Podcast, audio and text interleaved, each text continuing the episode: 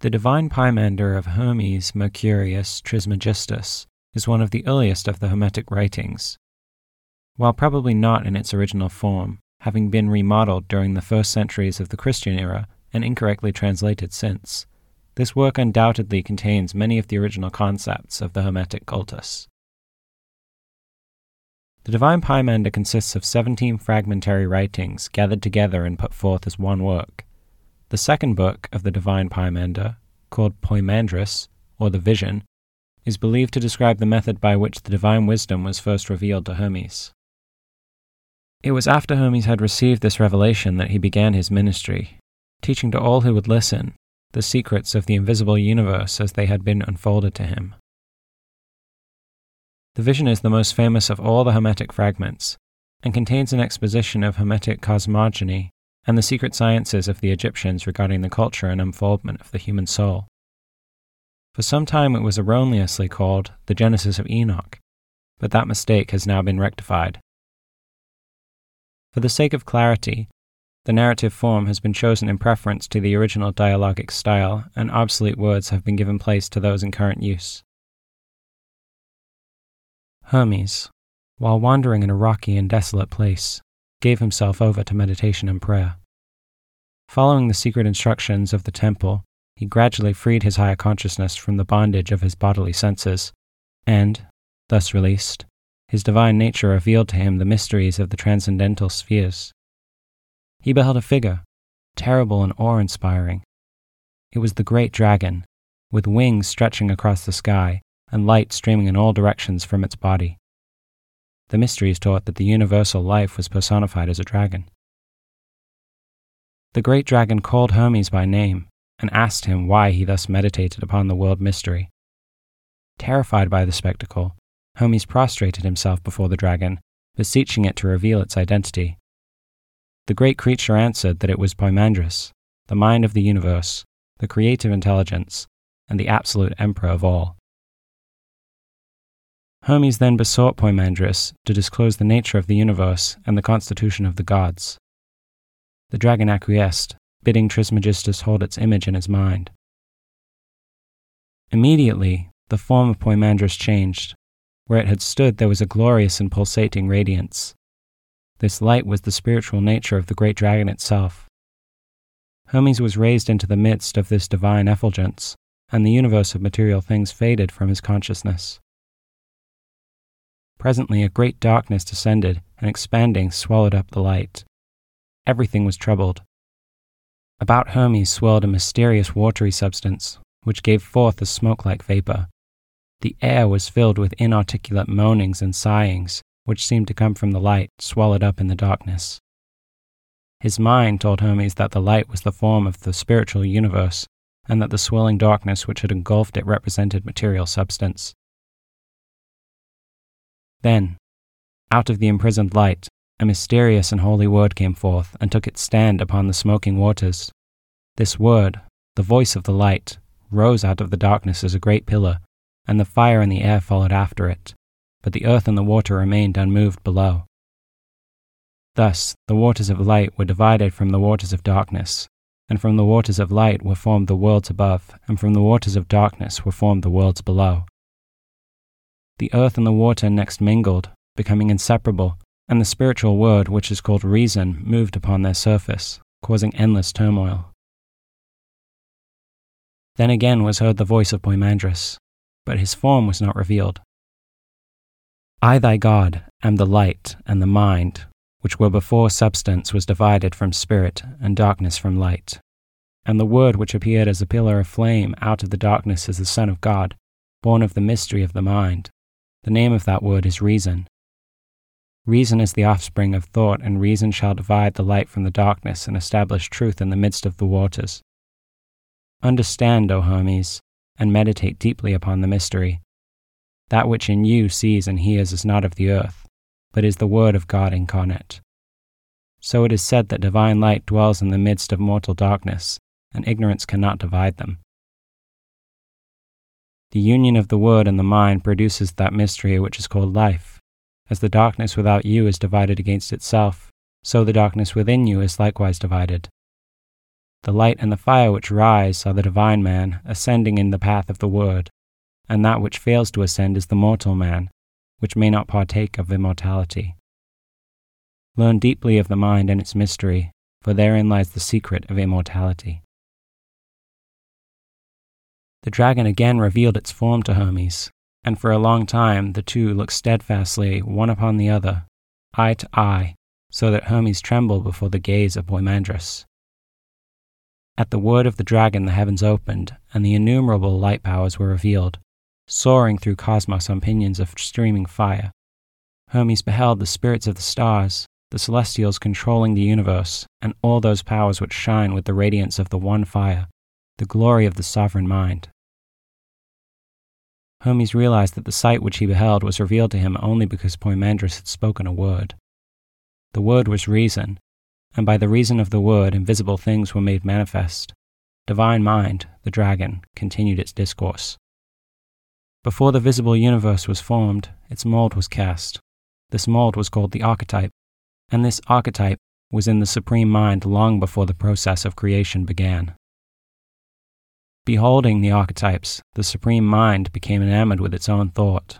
So, taking the word as a mighty hammer, it gouged out caverns in primordial space and cast the form of the spheres in the archetypal mold, at the same time sowing in the newly fashioned bodies the seeds of living things. The darkness below, receiving the hammer of the word, was fashioned into an orderly universe. The elements separated into strata, and each brought forth living creatures. The Supreme Being, the Mind, male and female, brought forth the Word, and the Word, suspended between light and darkness, was delivered of another mind called the Workman, the Master Builder, or the maker of things. In this manner it was accomplished, O Hermes. The word moving like a breath through space called forth the fire by the friction of its motion. Therefore, the fire is called the Son of Striving. The workman passed through as a whirlwind through the universe, causing the substance to vibrate and glow with its friction. The Son of Striving thus formed seven governors, the spirits of the planets, whose orbits bounded the world, and the seven governors controlled the world by the mysterious power called destiny, given them by the fiery workman. When the second mind, the workman, had organized chaos, the word of God rose straightway out of its prison of substance, leaving the elements without reason, and joined itself to the nature of the fiery workman. Then the second mind, together with the risen word, established itself in the midst of the universe and whirled the wheels of the celestial powers. This shall continue from an infinite beginning to an infinite end, for the beginning and the ending are in the same place and state. Then the downward turned and unreasoning elements brought forth creatures without reason. Substance could not bestow reason, for reason had ascended out of it. The air produced flying things, and the waters such as swim. The earth conceived strange four footed and creeping beasts, dragons, composite demons, and grotesque monsters. Then the Father, the Supreme Mind, being light and life, fashioned a glorious universal man in its own image, not an earthly man, but a heavenly man, dwelling in the light of God. The Supreme Mind loved the man it had fashioned, and delivered to him the control of the creations and workmanships. The man, desiring to labor, took up his abode in the sphere of generation, and observed the works of his brother, the second mind, which sat upon the ring of the fire. And having beheld the achievements of the fiery workman, he willed also to make things, and his father gave permission. The seven governors, of whose powers he partook, rejoiced, and each gave the man a share of its own nature. The man longed to pierce the circumference of the circles, and understand the mystery of him who sat upon the eternal fire. Having already all power, he stooped down and peeped through the seven harmonies, and, breaking through the strength of the circles, made himself manifest to nature stretched out below. The man, looking into the depths, smiled, for he beheld a shadow upon the earth, and a likeness mirrored in the waters, which shadow and likeness were a reflection of himself. The man fell in love with his own shadow and decided to descend into it. Coincident with the desire, the intelligent thing united itself with the unreasoning image or shape. Nature, beholding the descent, wrapped herself about the man whom she loved, and the two were mingled. For this reason, earthly man is composite. Within him is the sky man, immortal and beautiful. Without is nature, mortal and destructible. Thus, suffering is the result of the immortal man's falling in love with his shadow and giving up reality to dwell in the darkness of illusion. For, being immortal, man has the power of the seven governors, also the life, the light, and the word. But being mortal, he is controlled by the rings of the governors, fate or destiny. Of the immortal man it should be said that he is hermaphrodite, or male and female, and eternally watchful. He neither slumbers nor sleeps, and is governed by a father also both male and female, and ever watchful. Such is the mystery kept hidden to this day, for nature, being mingled in marriage with the sky man, brought forth a wonder most wonderful. Seven men, all bisexual, male and female, and upright of stature. Each one exemplifying the natures of the seven governors. These, O Hermes, are the seven races, species, and wheels. After this manner were the seven men generated. Earth was the female element, and water the male element and from the fire and the ether they received their spirits, and nature produced bodies after the species and shapes of men. And man received the life and light of the great dragon, and of the life was made his soul, and of the light his mind. And so, all these composite creatures containing immortality, but partaking of mortality, continued in this state for the duration of a period. They reproduced themselves out of themselves, for each was male and female. But at the end of the period, the knot of destiny was untied by the will of God, and the bond of all things was loosened. Then all living creatures, including man, which had been hermaphroditical, were separated, the males being set apart by themselves, and the females likewise, according to the dictates of reason. Then God spoke to the Holy Word within the soul of all things, saying, increase in increasing, and multiply in multitudes. All you, my creatures and workmanships. Let him that is endued with mind know himself to be immortal, and that the cause of death is the love of the body.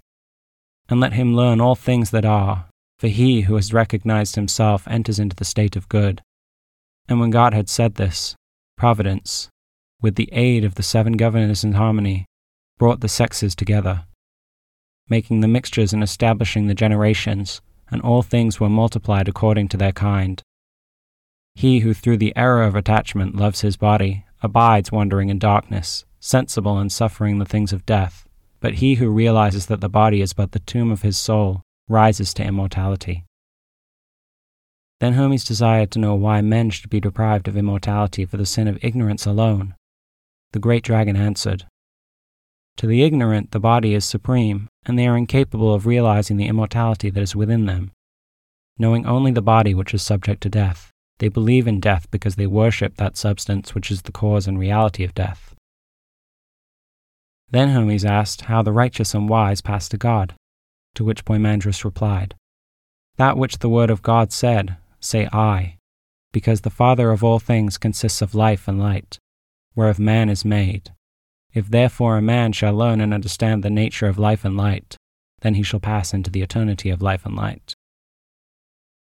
Hermes next inquired about the road by which the wise attain to life eternal, and Poimandres continued Let the man endued with a mind mark consider and learn of himself, and with the power of his mind divide himself from his not self, and become a servant of reality.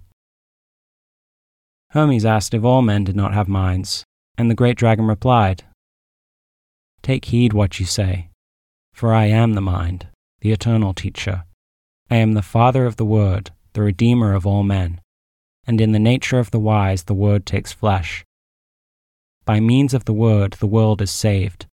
I, thought, the Father of the Word, the mind, come only unto men that are holy and good, pure and merciful, and that live piously and religiously and my presence is an inspiration and a help to them, for when I come they immediately know all things and adore the Universal Father. Before such wise and philosophic ones die, they learn to renounce their senses, knowing that these are the enemies of their immortal souls.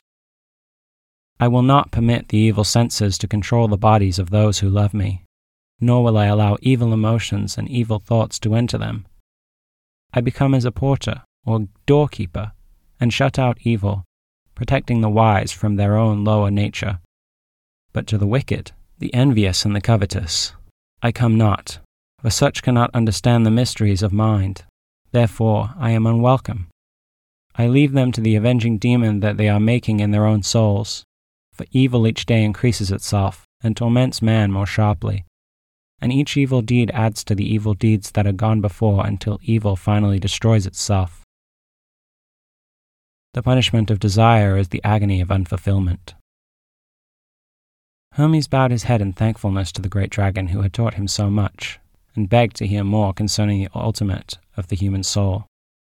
So Poimandres resumed At death, the material body of man is returned to the elements from which it came, and the invisible divine man ascends to the source from whence it came, namely the eighth sphere the evil passes to the dwelling place of the demon, and the senses, feelings, desires, and body passions return to their source, namely, the seven governors, whose nature in the lower man destroy, but in the invisible spiritual man give life.